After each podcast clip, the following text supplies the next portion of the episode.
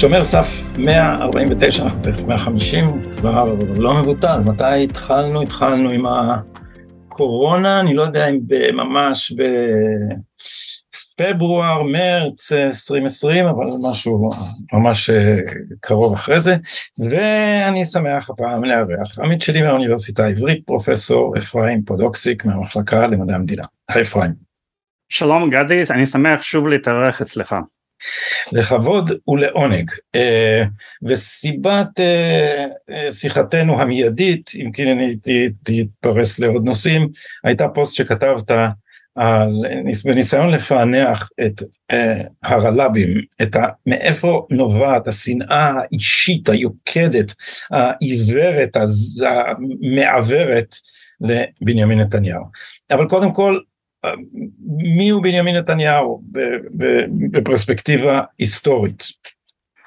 אני חושב שאם אנחנו מנקודת מבט היסטורית ואחר כך בדיעבד נסתכל על בנימין נתניהו שאנחנו נוכל לומר די בוודאות שזה אה, אה, ראש ממשלה מכונן עבור מדינת ישראל שני אה, אחרי דוד בן גוריון. הוא עיצב את החברה שלנו אה, וקידם את החברה שלנו ולטובה אה, ואני הייתי אומר שכדי לאפיין אותו אה, לקרוא לו הרפורמטור הגדול או המודרניזטור הגדול בן אדם שמתחיל את הקריירה הפוליטית שלו בארץ ממש עם הרוח הליברלית החדשה שנוצרת לאחר נפילת הקומוניזם אה, כאשר יש לא מעט מדינות שיחסית מפותחות אבל שמנסות להשתלב בחיים החדשים יותר משגשגים אה, ויותר חופשיים והוא אחד מהאנשים שבאמת מצליח אה, אפילו מעל המצופה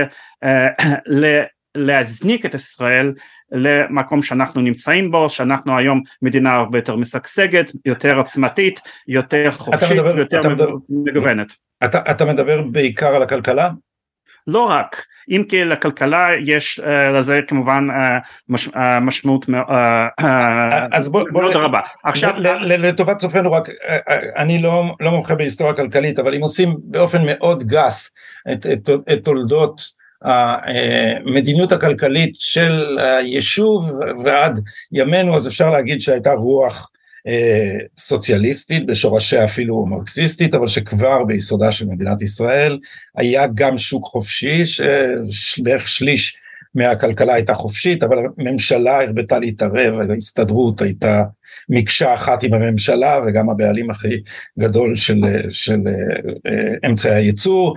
ואחר כך תסלח לי שאני עושה את זה בכזאת אה, גסות פשוט להעמיד רקע לדברים שאתה אומר. אחר כך טיפה ליברליזציה קלה באמצע שנות ה-60 uh, אבל הקפיצה הגדולה לכיוון ניאו-ליברלי מתרחשת ב-85 אחרי המשבר הגדול. ונתניהו מגיע כאשר התפנית הזאת כבר נעשתה, מה השינוי המהותי שהוא מחולל? אני חושב שאנחנו uh, לא צריכים להגביל את עצמנו רק לכלכלה כי זה ראייה כוללת ובמובן מסוים uh, uh, נתניהו הוכיח שהוא פועל לא בצורה של זבנג וגמרנו או בצורה נוצצת אלא בונה יסודות בשקט ואני אם אני צריך לפרוס, לפרוס uh, בפניך ובפני הצופים את תולדות ממשלות נתניהו תולדות תרומות נתניהו לציבור אז הייתי מחלק את זה לכמה, uh, לכמה תקופות uh, שבכולן הוא עשה גם בדברים שקשורים להיבט הכלכלי ולא רק. אז uh, איך, איך הוא בונה את היסודות של ישראל שאנחנו רואים עכשיו? אמצע שנות התשעים הממשלה הראשונה שלו הוא מתחיל מלעצב את המצב משני היבטים. קודם כל לעצור את ההידרדרות של מה שנקרא תהליך מדיני לעצור את אוסלו. זה במישור המדיני ובמישור הכלכלי אה, אמ, אה, לכונן יסודות לפריחת המשק לאחר מכן והדבר החשוב ביותר אולי זה אה, השחרור של המטבע כן? הרפורמה ש, שהביאה לליברליזציה של השקל. אז זאת תקופה, זאת תקופה הראשונה שנות התשעים. אחר כך בין 2003 ל-2005 נתניהו בתפקידו כשר אוצר בונה את היסודות של הכלכלה הישראלית החדשה וזה, וזו, וזה המבנה הכלכלי שאנחנו כולנו נהנים מפירותיו עד היום. אחר כך הממשלת נתניהו מ-2009 עד 2013 שמכל ממשלות נתניהו אני חושב שהיא הייתה הכי אפקטיבית והכי טובה זה דגש על תשתיות. רכבת נמלים ועוד תשתיות במספר, במספר תחומים. אז המהפכה בתשתיות שמתחילה עכשיו שדרך אגב מתחילה אז ועד עכשיו עדיין לא הסתיימה ונקווה שבאמת תימשך. אחר כך אמצע שנות העשרה של מאה עשרים ואחת זה הבנייה של העוצמה הבינלאומית של ישראל המדיניות החוץ שנפתחת להרבה מאוד אזורים אפריקה מזרח אירופה דרום אמריקה הודו ואזורים אחרים וה השנים האחרונות uh, של uh, שלטונו ששם הוא יותר קוצר את הפירות של הטרנספורמציה הזאת וזה כולל uh, כמובן גם את הסכמי אברהם וזה יכול היה להיות הרבה יותר אלמלא המערכת הפוליטית שלנו אז לא נכנסה לכאוס שרירותי שהיא נכנסה אליו ונתניהו מצא את עצמו במצור פוליטי וגם במצור הבינלאומי. ולפי לפי הבנתי ולפי איך שאני רואה את המצב אנחנו עדיין באמצע כאילו ב, באמצע הזינוק באמצע התנופה הזאת וחשוב מאוד להביא את המודרניזציה הזאת לסיומה בתחום התשתיות, בתחום העוצמה הצבאית ובתחום העוצמה הבינלאומית ולכן אני חושב, חושב שדווקא עוד שתי קדנציות של נתניהו זה דבר שמאוד חשוב למדינת ישראל. ואם כאשר לפני כמה שנים היו חברים שואלים אותי אוקיי מה, מה התרומה הכי גדולה של נתניהו למדינת ישראל? הייתי אומר יש שלושה דברים. שלוש אה, מין אה, שלוש סיסמאות. צוללות גז ורכבת. אה, בעבור שלושת הדברים האלה הוא צריך, אה, צריך לתמוך בו וצריך היה לבחור אותו שוב. אז אני, אני חושב שרכבת זה אין מה להרבות על זה אנחנו יודעים עד כמה ש, אה, שהיא משפרת את, את איכות החיים שלנו אבל לא מספיק כי רכבת עדיין רישות של ישראל ברכבות עדיין הדבר הזה לא מסתיים אבל אני רוצה לדבר על שני דברים על שני נקודות האחרות שדווקא אה, בחודשים האחרונים אנחנו יכולנו לראות עד כמה שהן בעצם אה, מהותיות אה, לביטחוננו ולתנופתנו. הדבר הראשון זה הצוללות. אנחנו בפני עינינו אנחנו רואים בשידור ישיר מלחמה מודרנית בהיקף נרחב ואנחנו רואים עד כמה שהמרכיב של יתרון טכנולוגי חשוב מאוד uh, במלחמה המודרנית. ועד כמה שהדאגה שה, uh, ליתרון הזה בכל, uh, בכל ההיבטים גם ביבשה וגם בים וגם uh, עד כמה שזה דבר קריטי לביטחונה uh, של מדינת ישראל ולמצבה האסטרטגי. ואנחנו גם למה אתה מתכוון? לא... איפה רואים את זה מול עינינו? הצוללות אה, כאילו, ב, uh, במתקפה של רוסיה נגד uh, אוקראינה, כן, אנחנו, אנחנו רואים עד כמה שהנשק החדיש, בכמויות אפילו יחסית מעטות, הוא יכול לשנות את תמונת, uh, תמונת הקרב, תמונת המלחמה מכיוון אחד uh, לכיוון אחר. למשל, uh, אנחנו רואים עד כמה שמערכות התותחים החדישות האמריקאיות, היימרס, מאוד מאוד משנות תמונת הקרב באזורי הלחימה של מה שאפשר לקרוא מלחמת השחרור האוקראינית. אז uh, uh, לכן uh, עד כמה לא רק סדר כוחות רגלי לא רק ה, מה שצבא היבשה אוהב אלא כל דבר שיכול לתת לנו יתרון אסטרטגי ולצללות כנשק פוטנציאלי של מכה שנייה אין, אין לו תחליף. וזה כל כך מתסכל ש... אה, יש אה, הרגל בחלקים אה, אצל חלקים משמעותיים מהמטכ"ל ואנשי צבא להתנגד לאורך שנים עוד לפני נתניהו לכל סוג של רכישות כאלה ופיתוח של אה, נשק אה, חדיש. אני לא יודע מאין נובע העיוורון הזה, מניין נובע, נובעת השגרתיות התודעה הזאת, אבל זה מה שאנחנו גם ראינו לפני נתניהו וזה שהוא דחף לעסקאות מסוג כזה וגם לדברים אחרים אה, שאפשר אחר כך לדבר עליהם זה, אה, זה כמובן ייאמר לזכותו. זו נקודה הראשונה. לגבי גז אנחנו שוב רואים עד כמה העצמאות האנרגטית של ישראל היא חשובה גם ברמה המקומית אבל גם ברמה הבינלאומית. פתאום כולם מחפשים את מקורות הגז וגם באים אלינו. ואני חושב שאחת הסיבות לנפילה מאוד מוזרה של נתניהו ב-2019 מוזרה ותמוהה כי הימין ניצח בגדול בבחירות ב-2019 הייתה כמובן בחישה של רוסיה בנושא של הגז אנחנו רואים עד כמה שהנשק אנרגטי הוא חלק מאוד uh, מרכזי באסטרטגיה המלחמתית uh, והאימפריאלית uh, של פוטין והייתה סברה שכל הכאוס הזה שנוצר ב-2019 uh, כן היה קשור לניסיון uh, לערער את היציבות הפנימית הפוליטית בישראל וכך למנוע זה, זה, זה נשמע זה נשמע Russian collusion. נשמע Russian collusion אה זה בהחלט כאילו זה לא רק Russian collusion אבל uh, זה כאילו אין, אין ספק שגם רוסיה בחשה בצלחת הזאת.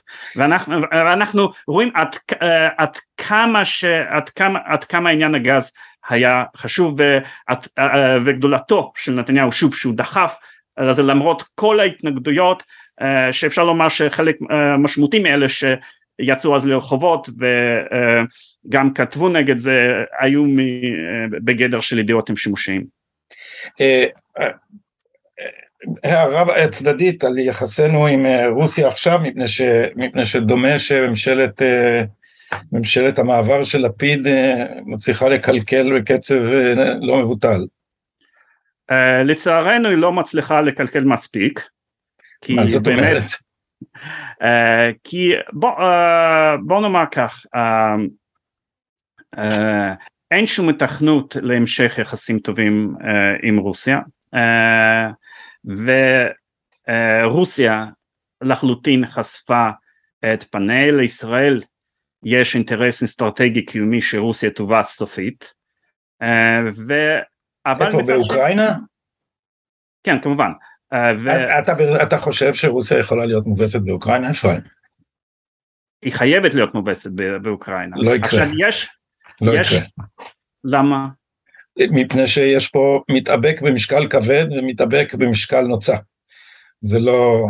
המלח... אמריקה לא תיכנס למלחמה הזאת, לדעתי זה, זה מופרך. אוקראינה לבדה, גם עם נשק אמריקאי לא תעמוד בפני פוטין. קודם כל, צריך... אה, אוקראינה היא לא לבדה, היא עכשיו חלק מקואליציה ברית מאוד חשובה של אה, המו... אה, הרבה מדינות אירופאיות, במיוחד במזרח אירופה גם בריטניה נכון שהממשל הדמוקרטי מנסה לסכל את הניצחון האוקראיני אבל uh, ארה"ב זה לא רק ממשל דמוקרטי יש גם דעת הקהל אוהדת משני צדדים יש גם מפלגה רפובליקנית אז זה, זה, uh, זה הרבה יותר מורכב וזה גם תהליכים, תהליכים, תהליכים לטווח ארוך כך, כך, כך או אחרת בעצם צריך, צריך גם להבין הניצחונות האוקראינים עד כה הצילו את ישראל בינתיים מעסקת הגרעין. אה,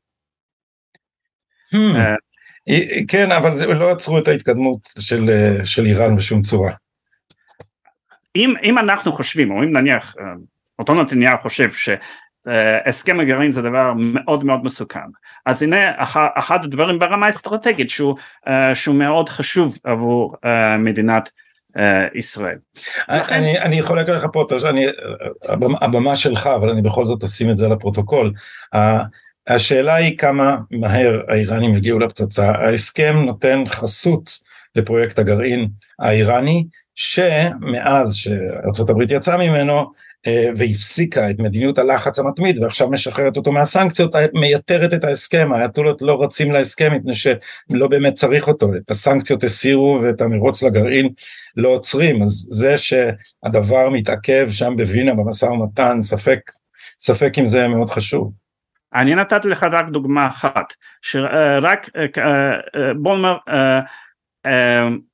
תסכול הרוסי, כאילו הכישלונות שלה במלחמה נגד אוקראינה, הם כבר הביאו הישגים, הישגים מאוד יפים. עכשיו תחשוב אם, אם בניין הדומינו הזה בכלל יקרוס אז וכל התוצאות החיוביות שיכולות לצאת למזרח התיכון. כשלמשל לא תהיה רוסיה שתוכל ותרצה לבחוש בצלחת הזאת וגם לתמוך בסדר או לא בסדר בכמה פרויקטים איראנים אז אלה, אלה דברים שקשורים זה, זה לזה וגם אם וכאשר אוקראינה תנצח במלחמה הזאת זה גם פותח הזדמנות לישראל בפעם ראשונה להיות חלק לא לבדי לא חלק מגוש וקואליציה ברית גיאופוליטית של מדינות מזרח אירופה ש, שבאותו חלק של העולם יש אהדה מאוד מאוד גדולה לישראל. זאת אומרת מבחן גיאופוליטית אף פעם לא היה מצב כזה שאנחנו נוכל להיות חלק מקואליציה צבאית מדינית כלשהי אוקיי, אה, אז, אה, אה, המדיניות של בנימין נתניהו שהייתה מדיניות של יחסים טובים עם רוסיה למרות החתירה להתחרות איתה בעצם על הגז לאירופה אבל הצליח לשמור על, על יחסים שאפשרו לנו לפחות חופש פעולה לא מבוטל ב, ב, בסוריה לדעתך הדבר הזה ממילא אה, נידון להיפסק? זאת אומרת בנימין נתניהו עצמו לא היה מצליח להציל את זה. אני, אני לא חושב שיש סיכוי שזה יימשך ואני לא חושב שבנימין נתניהו ירצה להמשיך בזה כי הדברים השתנו בצורה כל כך uh, דרמטית שמה שהיה נכון לשעתו למדינה קטנה בתנאים של uh, יציבות גיאופוליטית מסוימת. זה כבר לא נכון uh, בתנאים שלנו אבל כמובן צריך לעקוב אחר האירועים ולראות מה קורה. אנחנו לא יכולים לדעת בוודאות מה יקרה אנחנו לא יכולים לדעת מה יקרה כעבור חודש. עכשיו אבל יש כאן גם עניין אחר. יש פשוט יש דבר יש היבט של מה לעשות ויש היבט של איך לעשות. אפילו אם ממשלת לפיד תרצה לעשות דברים uh, נכונים ואני לא מאמין שזה יקרה כי ליברמן נמצא בקואליציה היא אז אני לא יודע איך היא תוכל לעשות את הדברים הנכונים בהקשר של רוסיה ואוקראינה uh, אבל אפילו אם הוא ירצה uh, uh, אני בספק אם הוא יוכל זאת אומרת זה, זה צריך uh, שיהיה כישרון uh, לבן אדם שמבצע את המדיניות הזאת לבצע אותו במינימום של נזק. מהי המדיניות שהיה צריך לבצע כרגע? אני כרגע, תשמע, אני, אני לא רוצה לתת uh, עצות טקטיות כי זה, זה יהיה בלתי uh, אחראי uh, אבל uh, כן צריך uh, להבין שמבחינה אסטרטגית יש לנו אינטרס uh, בכך uh, שרוסיה תובס, רוסיה היא האויב האסטרטגי שלנו, היא חלק מאותה קואליציה שגם uh, איראן uh, חלק uh, ממנה אנחנו uh, לא צריכים להיות uh, סוג של uh, משרת uh, מאפיה כשנוח לה כי בסופו של דבר יזרקו אותנו לכלבים. זה, זה, סוג, uh, זה סוג של אנשים שאנחנו uh, מתעסקים איתם uh, שם. זאת אומרת להיכנס בוא נאמר uh, לאיזה שהם יחסים או בריתות עם אנשים האלה זה תמיד מסוכן כמו להיכנס לעסקות עם מאפיה שבהתחלה שנראה מאוד מועיל ואחר כך אנחנו מתברר לנו שהמחיר יותר מדי גבוה. אבל המחיר לא יכול להיות גבוה אם אנחנו נסתכסך בגלוי עם רוסיה והיא תישאר על גבולנו הצפוני נניח שהתחזית שלך למלחמה שאני לא שותף לה נניח שהיא לא מתגשמת אנחנו מסוכסכים עם מעצמה שבעצם נמצאת על גבולנו מצפון. Uh, תשמע, פעם uh, כאשר uh, לאנשים שהיה להם חזון מדיני הם ידעו שצריך לפעמים להסתכסם עם מעצמה ואפילו לסכן את היישוב. למשל תנועת נילי ואהרון אהרונסון הוא סיכן את היישוב כי הוא הבין מה, uh, מה נכון מבחינה אסטרטגית גם מבחינה מוסרית עבור היהודים כולל יהודים uh, בארץ ישראל ותשווה את המצב שבה היה, שר, בו היה שרוי שוב אז והמצב של ישראל עכשיו. זאת אומרת אם אהרון אהרונסון לא פחד לרגל לטובת uh, uh, מדינות אנטנט uh, אז uh, uh, שישראל עכשיו uh, תיכנס לכל מכלול השיקולים האלה, אני לא אומר דרך אגב שישראל צריכה להיות מעורבת, ואני לא, לא אומר שהיא צריכה להיות מעורבת כרגע, ויכול להיות שיש לה אינטרס טקטי להמשיך uh, ביחסים יחסית קורקטים עם הדיקטטורה הזאת, אבל אנחנו צריכים לדעת איפה הלב שלנו נמצא ואיפה האינטרס האסטרטגי שלנו נמצא, כן? אז דבר הטוב ביותר שיכול לקרות למדינת ישראל מבחינה אסטרטגית זה תבוסה של רוסיה ודבר הטוב השני זה החלשה של רוסיה ולזה צריך לקוות. סליחה, סקרת, אני בטעות קיבלתי את המיקרופון, סקרת את ההישגים של בנימין נתניהו בתחום המדיניות, הגעת עד הגיאופוליטי אבל לא עד הסכמי אברהם, מילה על זה לפני שאנחנו ממשיכים? טוב, בהסכמי אברהם נתניהו פשוט קצר פירות של בניית העוצמה הכלכלית, הצבאית והבינלאומית של מדינת ישראל. יכול להיות שזו הייתה, זו הייתה האפשרות השנייה הטובה, כי האפשרות הראשונה הטובה הייתה סיפוח, אבל המתנחלים סיכלו אותה, אז, אז הוא הלך להסכמי אברהם, ושוב, זה, זה עוד נדבך בבנייה של, ה, של העוצמה המדינית והכלכלית והצבאית של מדינת ישראל. מה אתה אומר על, על, על, על הוויכוח סביב הסכם הגרעין? אני אגיד לך למה אני מכוון, כי הצליחו לשכנע פה את הציבור שמדיניותו של נתניהו הייתה כושלת ושמדיניותו של טראמפ רק הזיקה ורק דחפה את איראן לכיוון הגרעין. מה אתה אומר על זה? Uh, תשמע, אני לא רוצה להיכנס לפרטים האלה כי פשוט uh, עדיף שאתה תדבר עם מומחה. יש לי דעה לגבי זה ואני סומך בעניין הזה על, uh, על בנימין נתניהו, אבל uh, אני מדבר כאזרח. אני, uh, אותי נתניהו שכנע. אוקיי, uh, okay. אז עכשיו אנחנו חוזרים uh, אחרי הקדמה זו לסיבת התכנסותנו המיידית, שזה היה uh, פוסט שבו uh, ניסית לרדת למקורותיה של השנאה היוקדת בשמאל לנתניהו. מה, מה, מה הסיבות? למה זה כל כך אמוציונלי וכל כך uh, מעוור עיניים? אוקיי, okay, אז בפוסט אני דיברת על, על סיבה אחת, אבל אני חושב שהיא רק אחת מהסיבות, אז אני לא רוצה לתת מדרג איזו סיבה היא הסיבה הנכונה, אבל בואו נתחיל, בואו נתחיל מהדבר הכללי ואז נרד לדבר ספציפ, אה, שאני ציינתי אה, ככה שנחזיק את הצופים קצת בסספנס לגבי אה, עכשיו הייתי צריך לצאת לפרסומות כן. כן. אז קודם כל אני חושב שיש יש הרבה באמת בדברי אלה שאומרים שההשתלטות בנתניהו היא פשוט הייתה קורית נגד כל מנהיג ימין כי הנה אנחנו ראינו בדיוק כותרת בהארץ כבר עכשיו, אה נתניהו הוא עדיין יחסית בסדר, יריב לוין הוא באמת אדם ש... רביד אה, טכט, כן ראינו, ראינו, כן. ואז, ואז עשו תחקיר אה, נגד אה, יוסי כהן.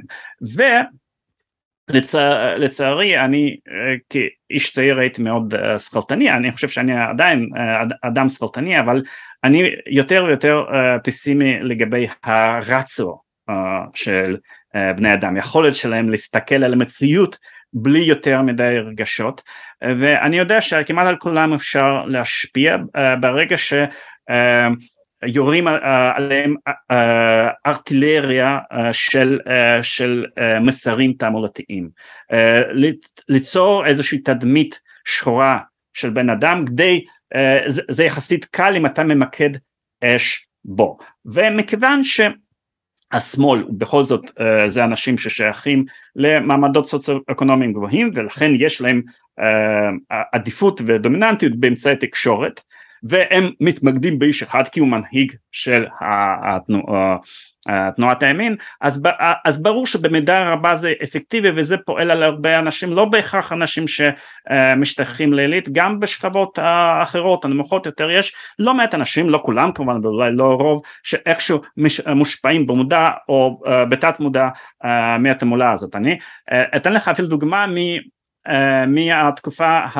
היחסית מוקדמת של שלטון נתניהו 1996 כאשר הוא רק נבחר ודרך אגב אני עוקב אחר נתניהו מאז שהוא בעצם מתחיל פעילותו ציבורית כמנהיג הליכוד ואני זוכר שלא לא, לא הייתה שנה ולא היה חודש לא הייתה איזושהי תעמולה מאוד אגרסיבית נגדו רק יחסו לו דברים שונים. פעם אמרו הוא זגזגן הוא מזיע הוא לחיץ. פעם זה, אלה היו מסרים בשנות התשעים. היום הם לא כל כך עובדים אז הם קצת בצד. אז ב-96 אחרי שהוא נבחר במקומון ירושלמי כל העיר פורסם תחקיר מאוד מאוד ארוך שבו איכשהו גילו שמספר של ביטוח לאומי שלו בארצות הברית uh, במספר הזה כתוב שם ג'ון סליבן ואז עשו מזה רעש גדול.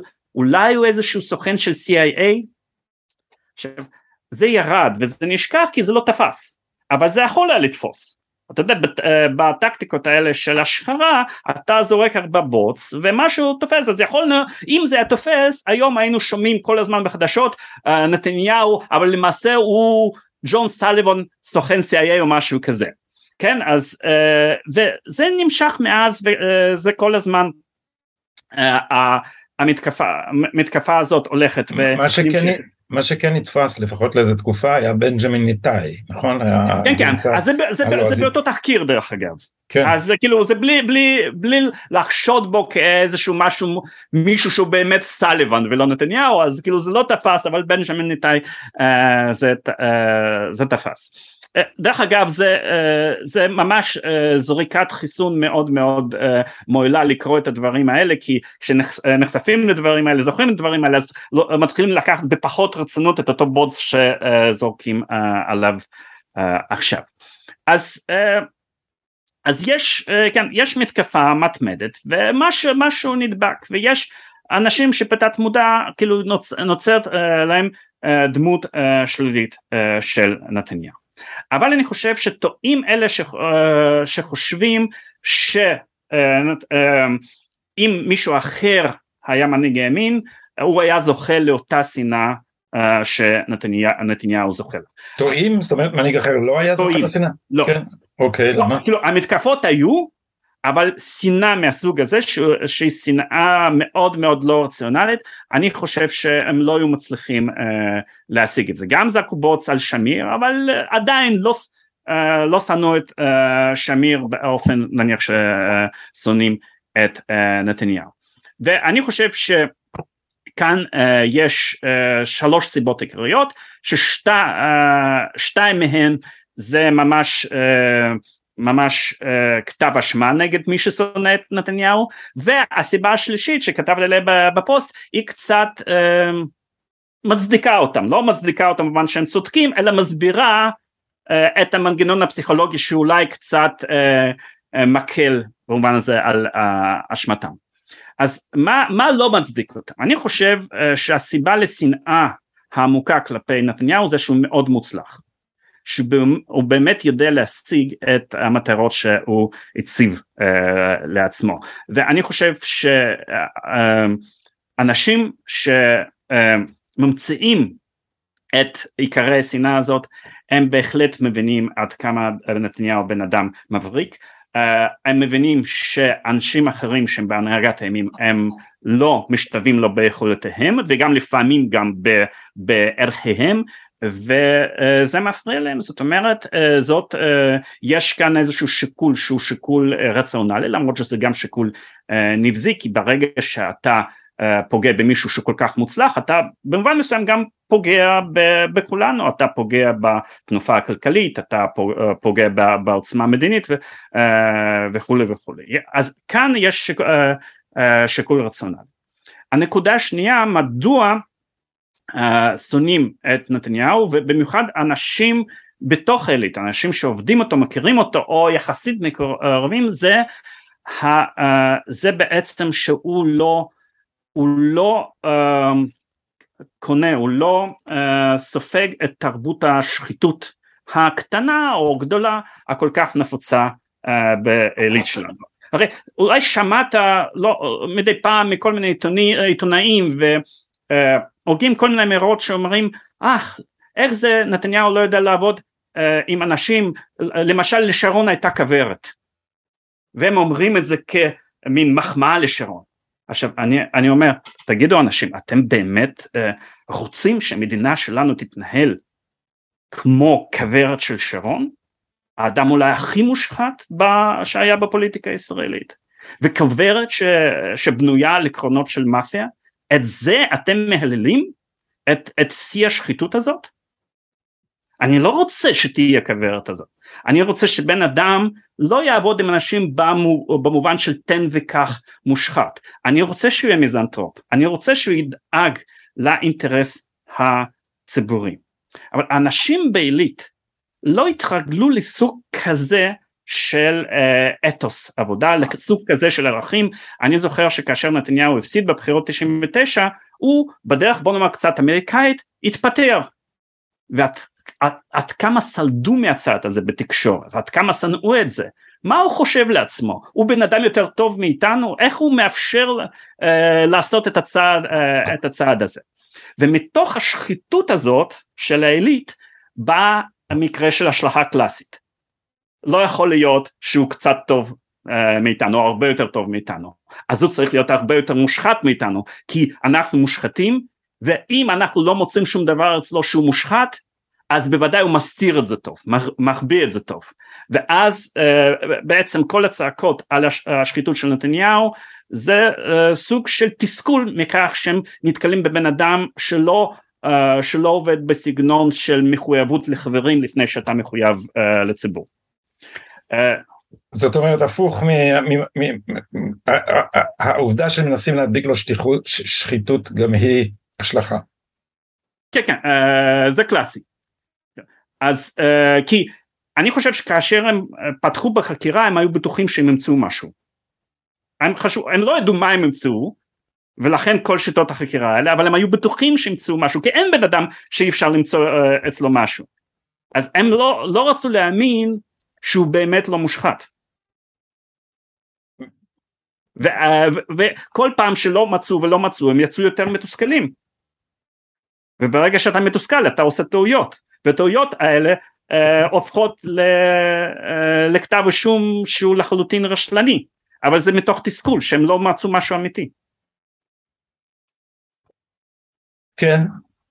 כן, זה, כך אני חושב, זה מה, uh, זה מה שקורה, הרי אנחנו מכירים את המעמד הפוליטי שלנו, אנחנו, אנחנו גם מכירים את העיתונאים שלנו, אנחנו uh, מכירים עד כמה שבראש הם מושחתים, אנחנו מכירים את אנשים שמרכיבים את מרבית שאלית שלנו. מה, uh, אם, אם בן אדם היה באמת מושחת זה היה מפריע להם? לא, אבל, אבל הסיבות פה הם לא שניס, בעיניי שניסו להדביק לו שחיתות כי הוא ישר, אלא אה, בראש ובראשונה העובדה שלפי דעתי הוא מייצג את כישלונם. זאת אומרת, כן. זה ברור, אבל כישלון שלהם הוא לא כישלון מעשי, אולי כישלון, אלא גם כישלון ערכי. אבל קודם כל הכישלון, תראה, אני הייתי בשמאל בתקופת אוסלו ואני יודע כמה השלכנו את כל יהבנו על הדבר הזה. עכשיו הדבר הזה התרסק ויותר נוח לנו להאשים את ישראל וכמובן את נתניהו מאשר להודות ב, אה, בכך שהנחות היסוד היו שגויות. אבל, אה, אבל אנשים ששונאים את נתניהו אה, בצורה הכי אגרסיבית הם לא אנשים שהסתובבת אצלם דווקא בקבוצות של שמאל רדיקלי אין יש הרבה אנשים בלי שנאה גדולה לנתניהו יש גם כאלה שמארחים את יכולותיו ויש כאלה שאומרים אוקיי אנחנו נגד מדינה ציונית חזקה נתניהו טוב בלחזק את המדינה הציונית לכן אנחנו מתנגדים לו. אז, אז, פגשתי, אז זה ממש אתה, פגשתי, מדבר פה, אתה מדבר פה על האליטה הפוסט ציונית ממש. כן אבל אה, אבל גם אנשים שהם לא אה, לא אנשים פוסט ציוניים אלא אנשים בסביבות מרץ יש הרבה מהם שאין להם להם שנאה כלפי uh, נתניהו. מרץ לא פוסט ציונית אני אני חלקים, ממ... חלקים מחברי מרץ הם לא פוסט ציונים, אוקיי? אוקיי. אז עכשיו השנאה הגדולה ביותר זה במה שקורה לעצמו מרכז. זאת, uh, זה גם האליטה הביטחונית. זה כל מיני אנשים שקשורים למפלגות כמו כחול לבן, uh, יש עתיד. יש עתיד אפילו uh, ימינה. זאת אומרת, uh, כאן הם לא אנשים שבהכרח יקלו להצלחה של אוסלו, אותם אנשים אידיאולוגיים שאתה uh, מדבר uh, עליהם, זה ממש uh, uh, בוא נאמר בועה מושחתת ש... ששונאת בן אדם שמסרב בעקשנות להפוך להיות אחד משלהם, להתנהג כמוהם. אז את זה תסביר, מה זה אומר להפוך לאחד משלהם ולהתנהג כמוהם? קודם כל כאשר שיקולים, פירמידת השיקולים שלך טובת המדינה זה בסדר, קודם כל טובת השבט שלך או טובת הקבוצה שלך. זאת אומרת טובת הקבוצה באה לפני טובת המדינה, זה כמו שהיה אצל שרון עם הכוורת שלו. כן. אז אם אתה צריך לקבור את הגז באדמה זה מחויבות מוסרית שלך לשבט שלך אם זה משרת, משרת את השבט שלך. זאת אומרת היפוך של מחויבויות לא מחויבות לאינטרס הציבורי הכולל אלא מחויבות לקבוצה מסוימת שמבחינתך אה, עם המשפחה. לא לפגוע במשפחה פרקליטות היא משפחה. או מטכ"ל הוא משפחה זאת אומרת התפיסה המעוותת של מחויבות אה, אזרחית היעדר של אתוס אזרחי. במקום זה אתוס שבטי אתוס uh, של גילדה, אתוס אולי uh, עדתי, אבל לא אתוס אזרחי ממלכתי שדוד בן גוריון נניח uh, חלם עליו, כמו שזה... שהוא לאומי, שהוא לאומי כמובן, לאומי. הוא, לא, הוא לא רק אזרחי, אני, פשוט השימוש במונח אזרחי, אתה יודע, לקחו לנו אותו אלה שרוצים להיות אזרחי העולם. ולמה אתה נותן? למה אתה נותן? כי, לקחו לי, למה לא, אתה נותן? אה, אה, הנה אני בדיוק לא נותן, כי אני מוסיף לך אתוס אזרחי לאומי. אני חושב נכון. שאנחנו. צריכים להשתמש במילה לאומי, אחד הדברים הטובים אה, שעשה יורם חזוני, הוא כותר את הספר שלו, The Virtue of Nationalism. אנחנו צריכים להפסיק אה, להתנצל על הלאומיות ולהסכים לשיח שמציע אותה כפשיזם. אז זה בהחלט לא צריך להתנצל על לאומיות או גם על אזרחיות לא צריך uh, להתנצל ואני לא חושב שאנחנו כל הזמן צריכים לדאוג שלא יבינו אותנו לא, נכ, uh, לא נכון. הצד שמשבש את השפה אף פעם לא דואג שלא יבינו אותו לא נכון כי הוא דואג ש... כי הוא ממש uh, גורם לכך שיבינו אותו איך שהוא רוצה. אז מה, מה, מה המקום בתוך uh, המוטיבציות לשנאת נתניהו, לרעיון שנתניהו מסית ומפלג. כן, אז, זה, אז זו נקודה שלישית שאני עסקתי בה uh, בפוסט. אני חושב שמתווסף לכאן עוד דבר אחד שנכנס חזק מאוד בת, uh, בתת מודע. אני מדי פעם מנהל שיחות גם באופן אישי, גם באמצעות רשתות uh, וירטואליות לגבי דברים האלה ואני שואל את אנשי שמאל מרכז מה, מה הביקורת שלכם? מה התלונות שלכם לגבי נתניהו? הנה חיסונים הוא הביא. יותר אנשי שמאל העשירונים העליונים נהרו לקבל מיד חיסונים מאשר הקבוצות שמצביעות אה, לימין. זאת אומרת הוא שירת נתניהו שירת במובן של חיסונים. את אנשי הגמוניה. מה, מה, אתם, מה אתם מתלוננים? הנה יש הסכמי שלום, הנה יש תנופה כלכלית, הנה יש תנופה תרבותית. ואתם לא ממש אנשים מהשמאל יותר רדיקלי שלא ממש לא כל כך חשוב לכם התהליך המדיני. אתם בעד תהליך מדיני אבל זה לא uh, במקום הראשון בסדר העדיפויות שלכם. מה מפריע לכם את נתניהו שהוא לחלוטין uh, עושה לכם חיים כיפים חיים יפים והם אומרים אתה צודק כאן כאן הוא היה בסדר כאן הוא היה בסדר כאן בסדר אבל הוא מפלג.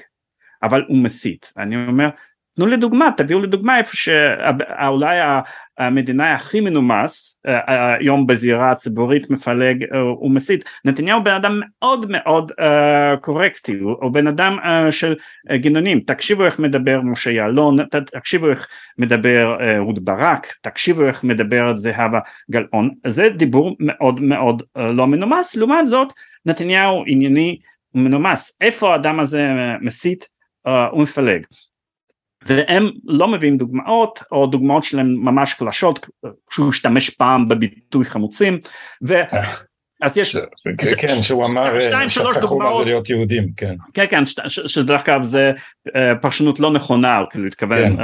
משהו אחר, אבל אה, ככה זה נדבק. אבל אין להם קייס במובן הזה, אבל הם חוזרים על זה, זאת אומרת בלי להביא דוגמאות אפילו חוזרים מסית ומפלג, מסית ומפלג, זה הופך אה, לנוסחה. אתה יודע דרך אגב שהעניין הזה של מסית ומפלג, אני אולי מקדים דברים שאתה כבר כתבת בפוסט, קשור לרצח רבין, נכון? כן. זה, אז, זה, כן בבקשה. כן כן, אז uh, ואז אני חשב, בהתחלה אני חשבתי שזה סתם סיסמה, ואז uh, עלה אצלי הרעיון גם מתוך שיחות עם אנשים וגם מתוך מה שאני שומע, uh, מ, uh, ככה בצורה קצת uh, אינטואיטיבית, uh, שכשהם אומרים את זה, הם נושאים בתח, בתוכם איזשהו מטען רגשי מאוד חזק, וזה קשור לחוויה מאוד טראומטית של uh, רצח רבין ב-1995. uh, כאשר לאחר רצח רבין מה שיכול היה להיות קתרסיס עבורם זאת אומרת הניצחון הסוחף של השמאל בבחירות לא קרה וכנגד כל הסיכויים נתניהו הוא זה שזכה בבחירות 1996 ובאמת אצל חלקים מאנשי השמאל הייתה תחושה מאוד חזקה שזה בעצם מי שנהנה מרצח uh, רבין היה זה שביקר אותו uh, בצורה uh, חריפה. דרך אגב לרוב אנשים היה מספיק טעם טוב ויש מספיק טעם טוב לא, לא לומר את זה בפומבי. לכן אנחנו לא שומעים את הטיעון הזה. הם מבינים שהטיעון הזה הוא רגשי שהטיעון הזה הוא לא טיעון רציונלי.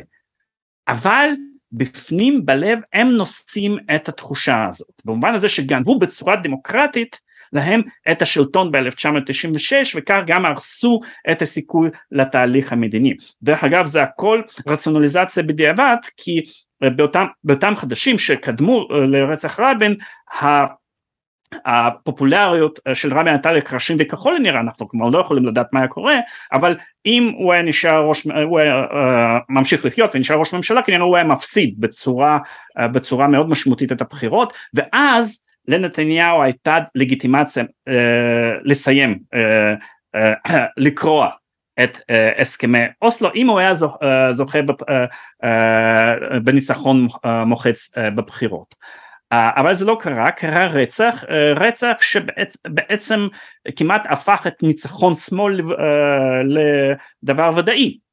אף אחד לא ציפה שימין ינצח בבחירות אחרי רצח רבין, וניצחון הימין היה באמת בגדר הפתעה.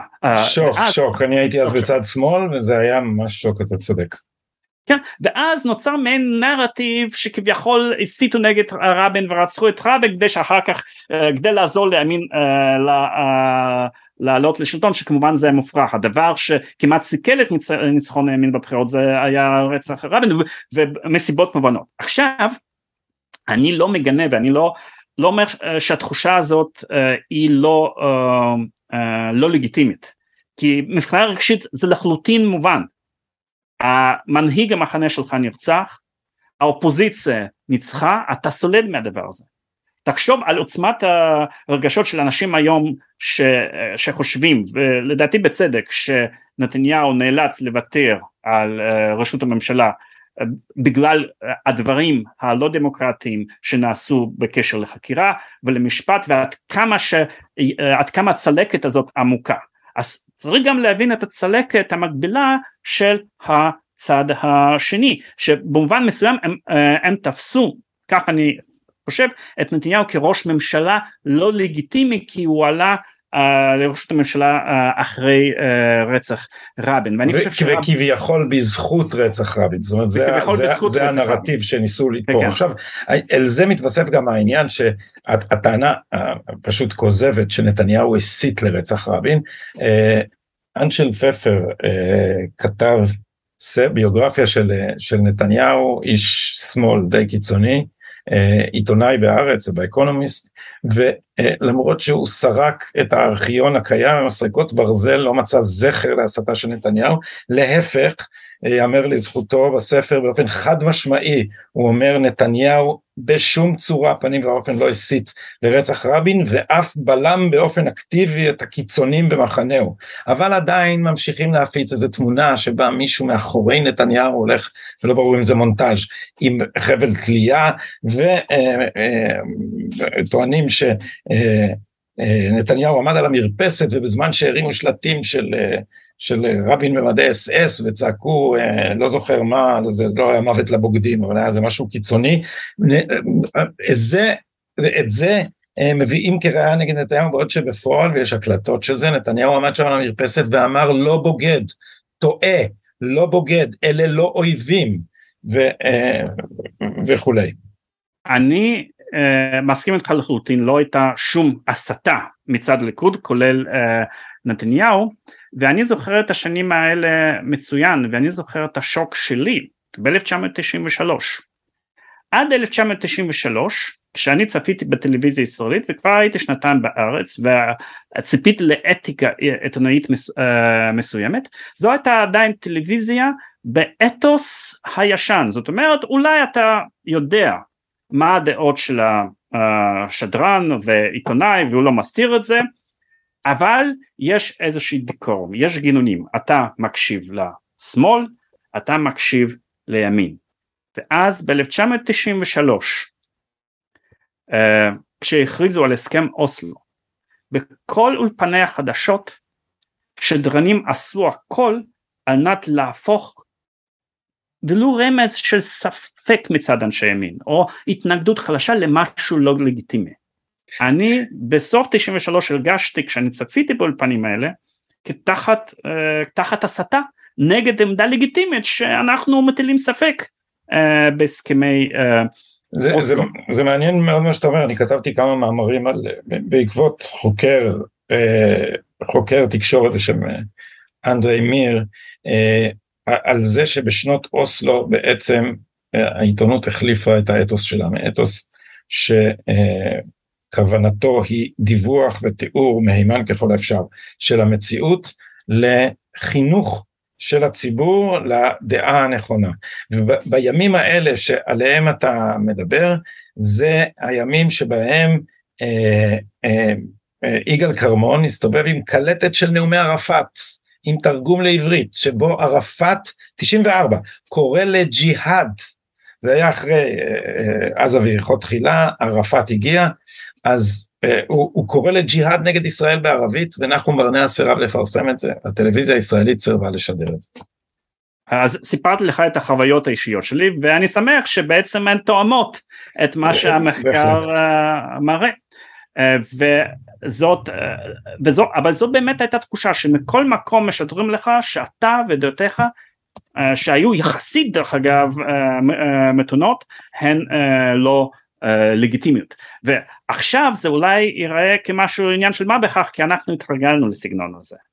אנחנו התרגלנו לאנשים כמו רינה מצליח בשידור. אבל כן. אז זה היה משהו חדש. אבל, אבל, עכשיו, משהו ש... אבל עכשיו יהיה בן כספית אז הכל יהיה אובייקטיבי. כן, אז זאת אומרת הסטנדרטים שלנו ירדו. בשנת 91 מישהו יכול היה אה, לדמיין חיים יבין מתנהג כמו אה, רינה. מצליח, כן. או כמו רוב השדרנים האחרים באולפנים זה פשוט היה אה, בלתי אפשרי, עדיין היה איזשהו אתוס ליברל דמוקרטי בתוך התקשורת, למרות שהיה ברור, כולנו ידענו וזה היה מין לגיטימי שאנשים יותר משכילים בחברה הישראלית הם נוטים להצביע שמאל, זה ברור, ש... ויש מיעוט שמצביע ימין.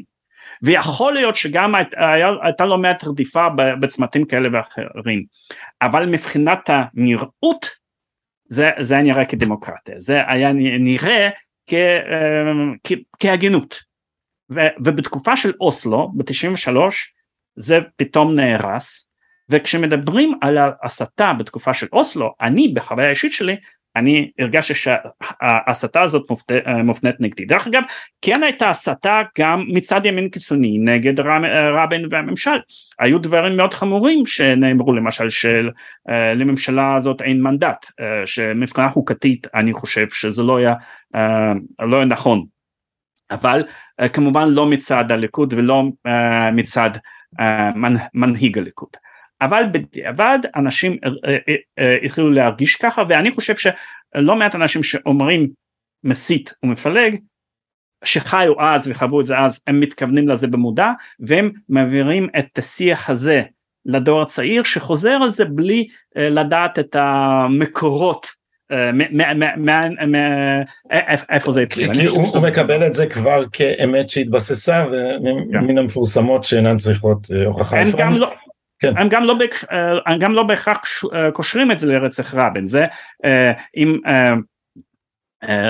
פרויד פעם כתב על איך כל תחושת האשמה של יהודים קשורה לפשע של רצח אב בעידן הקדום בלי שמישהו באמת זוכר את המקורות של הרגש הזה כך גם כאן זאת אומרת אנשים זוכרים איזשהו אירוע טראומטי אבל הם כבר מרגישים משהו טראומטי אבל הם לא זוכרים את האירוע הספציפי. שחולל את זה. אפרים לסיום, האם יש מה לעשות? האם אפשר להתגבר על ה...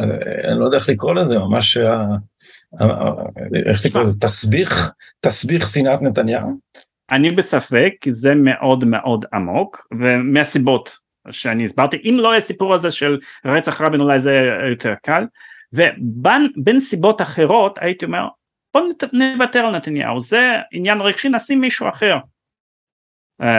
אבל מה הבעיה כאן? שנתניהו באמת כל כך טוב יותר מכל צמרת הליכוד נניח או מכל צמרת הימין שזה פשוט תהיה ירייה ברגל.